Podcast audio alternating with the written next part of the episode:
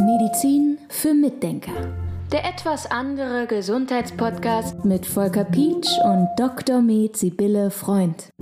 Wir reden heute über ein Syndrom, das ich vorher noch gar nicht kannte, wobei es letztendlich gar nicht so sehr um das Syndrom geht, Marfan-Syndrom, das erklärst du gleich, was es ist, sondern es geht so ein bisschen über die erschreckende Erkenntnis, die dahinter liegt. Was ist denn das Marfan-Syndrom? Also das Marfan-Syndrom ist eine seltene Erkrankung. Das kommt zustande durch eine Mutation in einem Gen. Und es führt eigentlich dazu, was so richtig auffallend ist, dass die Patienten sehr groß sind, sehr lang sind und so quasi, was man so als schlaksig bezeichnet. Also sehr schlank sind, sehr lange Arme, sehr lange Finger haben und überbiegbare Gelenke haben. Und dann ist das größte Problem ist eigentlich an der ganzen Geschichte. Also natürlich, die haben Schmerzen, tendieren zu muskulären Problemen und so weiter, weil sie einfach zu groß und zu lang werden. Und das größte Problem ist aber die Gefäße, weil es dazu in der Aorta dazu kommen kann, dass die Aorta sich vergrößert quasi und dann irgendwo ein Aneurysma bildet. Ich weiß nicht, wie man das eigentlich so beschreiben soll, was das ist. Ein Aneurysma ist so eine Ausbuchtung vom Gefäß und das kann dann eventuell auch reißen, dieses Gefäß. Und darum muss man das, die Aorta da sehr im Blick behalten.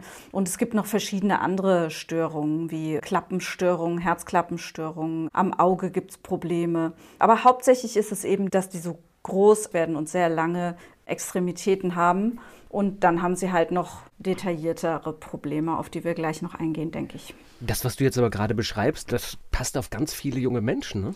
Ja, Erst und das erst ist, das erste Bild, ne? Genau, das ist auch sicher das Problem. Also ich meine, natürlich hat nicht jeder ein Marfan-Syndrom, der groß und dünn ist. Und das ist auch sicher mit ein Problem, warum wir das heute besprechen wollen. Weil ich letztens einen Patienten hatte, bei dem ich den Verdacht habe, dass es ein Marfan-Syndrom ist. Es ist noch nicht gesichert, aber es spricht eigentlich sehr viel dafür. Aber das Wichtigste eigentlich an der Geschichte ist, der ist seit Jahren unterwegs bei den verschiedensten Ärzten und jeder guckt nur auf sein Spezialgebiet. Und das ist für mich eigentlich das Hauptproblem und das ist eigentlich hier jetzt auch heute eine gewisse Kritik an unserem Gesundheitssystem, weil es so viele Spezialisten gibt und jeder guckt nur auf seinen Bereich. Natürlich gibt es die Hausärzte, die sollen den Überblick haben und sollen dann zu den jeweiligen Fachärzten überweisen.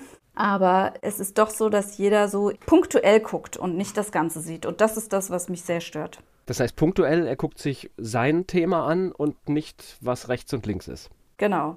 Also bei dem Patienten jetzt zum Beispiel war das Problem oder ist das Problem, dass er seit Jahren unter Schwäche leidet. Also der kann häufig gar nicht in die Schule gehen, der schläft ganz viel, der liegt ganz viel, der neigt auch zu Depressionen. Es geht ihm nicht gut, er ist jung, also er ist im Altersbereich, ich sage jetzt mal so zwischen 10 und 15. Ja, und er hat eben Probleme mit der Muskulatur auch, mit der Kraftbildung. Und dann ist er erstmal zum Kinderarzt oder die Mutter ist zum Kinderarzt gegangen und der Kinderarzt hat gesagt, ah ja, der Junge wächst, der ist halt groß, dann ist er halt mal schlapp. Dann geht es weiter, dann werden solche Patienten ja häufig wieder zum Arzt geschickt und dann sagen die Ärzte, ja, der soll sich mal nicht so anstellen, Wachstum, vielleicht, ja, wenn das nicht weitergeht, dann müssen wir ihn, da hat er vielleicht eine Depression oder so, da müssen wir ihn zum Psychologen oder zum Psychiatern oder so schicken, da soll mal jemand nachgucken.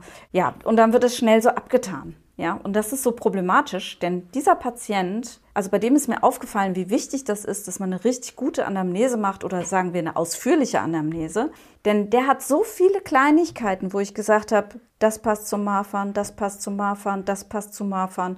Und das kam mit dem Gespräch raus. Also ich fange mal an. Wir haben uns unterhalten und die Mutter sagte, ja, ihr Sohn ist extrem groß und wiegt extrem wenig.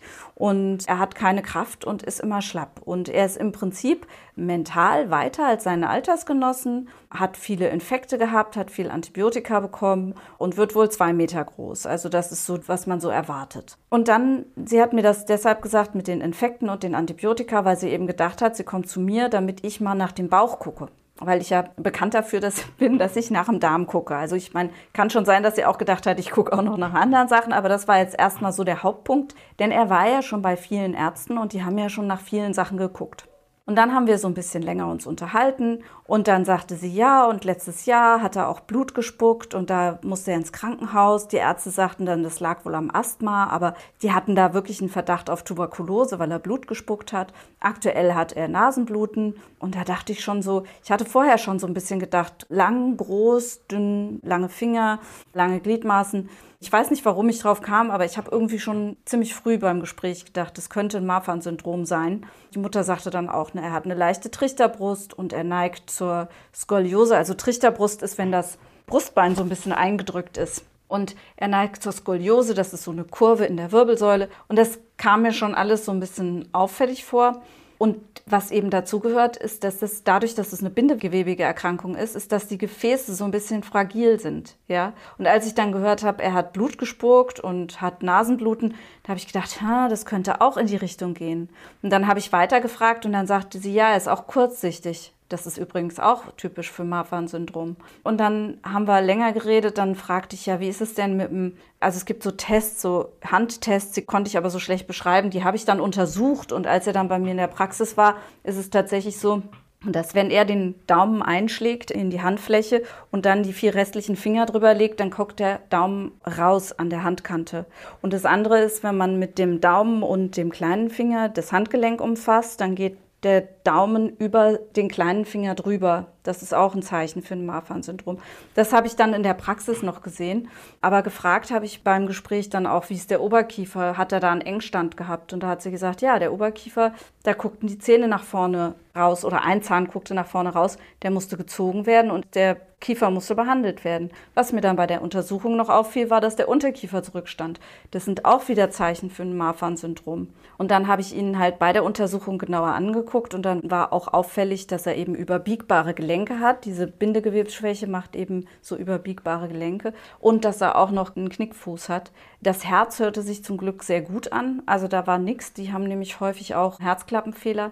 Aber da sieht man schon, es sind unheimlich viele Kleinigkeiten, die alle einzeln genommen. Also Kurzsichtigkeit, gehst du zum Augenarzt, lässt es angucken, dann sagt der Augenarzt, ja, kurzsichtig, okay. Dann ist er beim Orthopäden. Ja, der Orthopäde sagt, ja, okay, er hat ein bisschen Plattfuß und ein bisschen Knickfuß. Und ja, der Rücken, ja, der hat dann eine Skoliose, ja, da muss er Gymnastik machen, alles gut. Und so hat jeder seinen kleinen Bereich und guckt dahin, aber dieses Gesamtbild wurde von niemand bisher aufgegriffen. Und das ist irgendwie so problematisch. Also ich habe die Eltern gefragt, hat mal jemand geguckt, ob das ein Marfan-Syndrom ist? Wir müssen jetzt genetische Analysen machen lassen und das nochmal abwarten. Das dauert leider nochmal. Also es wird mit Sicherheit nochmal ein paar Monate dauern, bis man dann wirklich eine Diagnostik kriegt, denn der muss jetzt erst zu einem Arzt, der sich darauf spezialisiert hat. Und dann die genetische Diagnostik dauert dann auch nochmal lange. Aber es hat noch keiner angesprochen. Und das ist halt irgendwie so das Problem, was ich sehe. Und ich glaube, jetzt gerade bei diesem Marfan-Syndrom wäre oder ist es ja auch wichtig, das Gesamte zu sehen und zu erkennen, weil ansonsten könnte das durchaus eine verkürzte Lebenszeit bedeuten, wenn ich das richtig gelesen habe.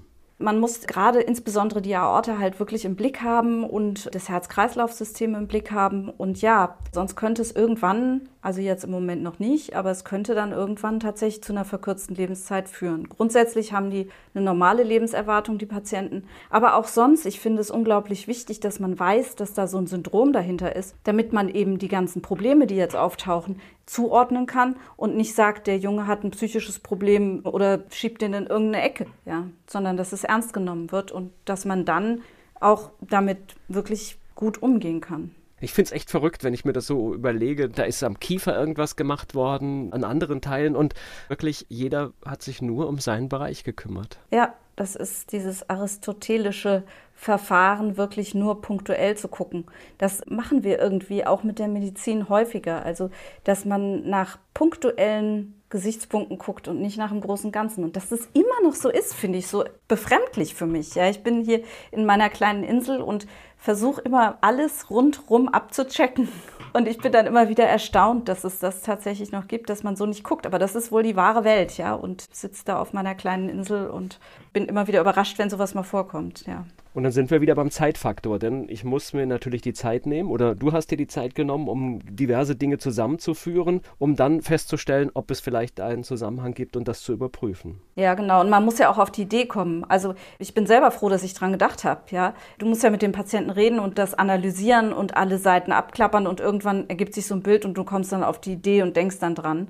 Und es ist ein Prozess und da ist diese Mustererkennung so wichtig. Das ist auch so ein Punkt, ja. Das habe ich aus der Homöopathie gelernt. Homöopathische Anamnesen werden ja so erhoben, dass man erstmal die Symptome aufnimmt des Patienten und dann die Lebensgeschichte sozusagen. Und zwar geht das schon los mit der Vererbung, das also mit den Eltern, Großeltern geht schon los. Dann die Schwangerschaft spielt eine große Rolle und dann die Entwicklung der Erkrankung bis heute. Und da habe ich gelernt, einen Patienten von vorne bis hinten sozusagen abzuklappern und dann ein Muster zu erkennen. Und das ist, glaube ich, auch ein wichtiger Punkt. Natürlich machen wir das als Mediziner in gewisser Weise auch. Also wenn jemand Brustschmerzen hat und Schmerzen, die in den linken Arm ausstrahlen und Übelkeit und es kommt plötzlich und fühlt sich an, als würde man gleich sterben, dann haben wir ein Muster von einem Herzinfarkt. Ne, das ist auch eine Mustererkennung. Aber ich glaube, wir müssen das tatsächlich differenzierter tun. Diese Muster müssen ausdifferenzierter werden. Also da ist zu wenig da. Wir haben sehr grobe Muster im Moment und ich glaube, wir müssen da wirklich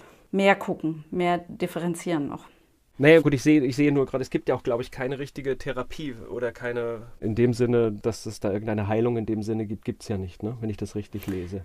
Ja, genau, weil es so eine genetische Problematik ist. Aber dennoch können wir ja, wie bei anderen Patienten auch, den Patienten stützen. Und das ist halt das, was ich auch machen werde mit ihm. Das ist mir das Wichtigste aus meiner Perspektive, dass wir einen Darmaufbau machen, dass der Darm so viel Mikronährstoffe aufnehmen kann, wie es geht, damit er ein bisschen mehr Substanz kriegt denn der ist wirklich sehr dünn. Und dass ich checke, was wir da verbessern müssen, wenn nämlich so ein Patient, der schon schlechtes Bindegewebe hat, auch noch einen B-Vitaminmangel hat und auch noch einen Zinkmangel hat und auch noch einen Vitamin D-Mangel hat, dann kann das, was wir an Maximum rausholen können aus dem Bindegewebe, können wir wahrscheinlich nicht rausholen. Und deshalb ist es mir wichtig, dass wir die Mikronährstoffe checken, dass wir, wie gesagt, den Darm aufbauen. Möglicherweise kann man auch noch homöopathisch irgendwas machen und dass ich ihn so weit stütze, wie es geht, damit wir alles aus ihm gesundheitlich rausholen, was geht. Also so viel wie möglich. Und natürlich gibt's dann noch die Marfan-Ambulanz, die haben bestimmt auch noch irgendwelche Gedanken dazu. Da bin ich noch gespannt, was da kommt. Da kann ich jetzt auch nicht, noch nicht viel zu sagen, was die machen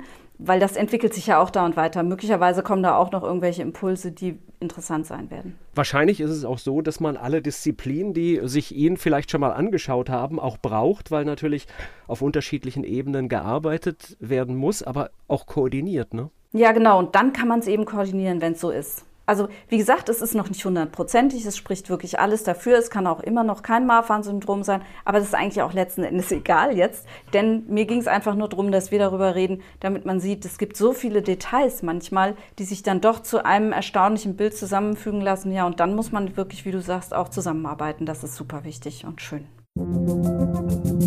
Medizin für Mitdenker. Der etwas andere Gesundheitspodcast mit Volker Pietsch und Dr. Med Sibylle Freund.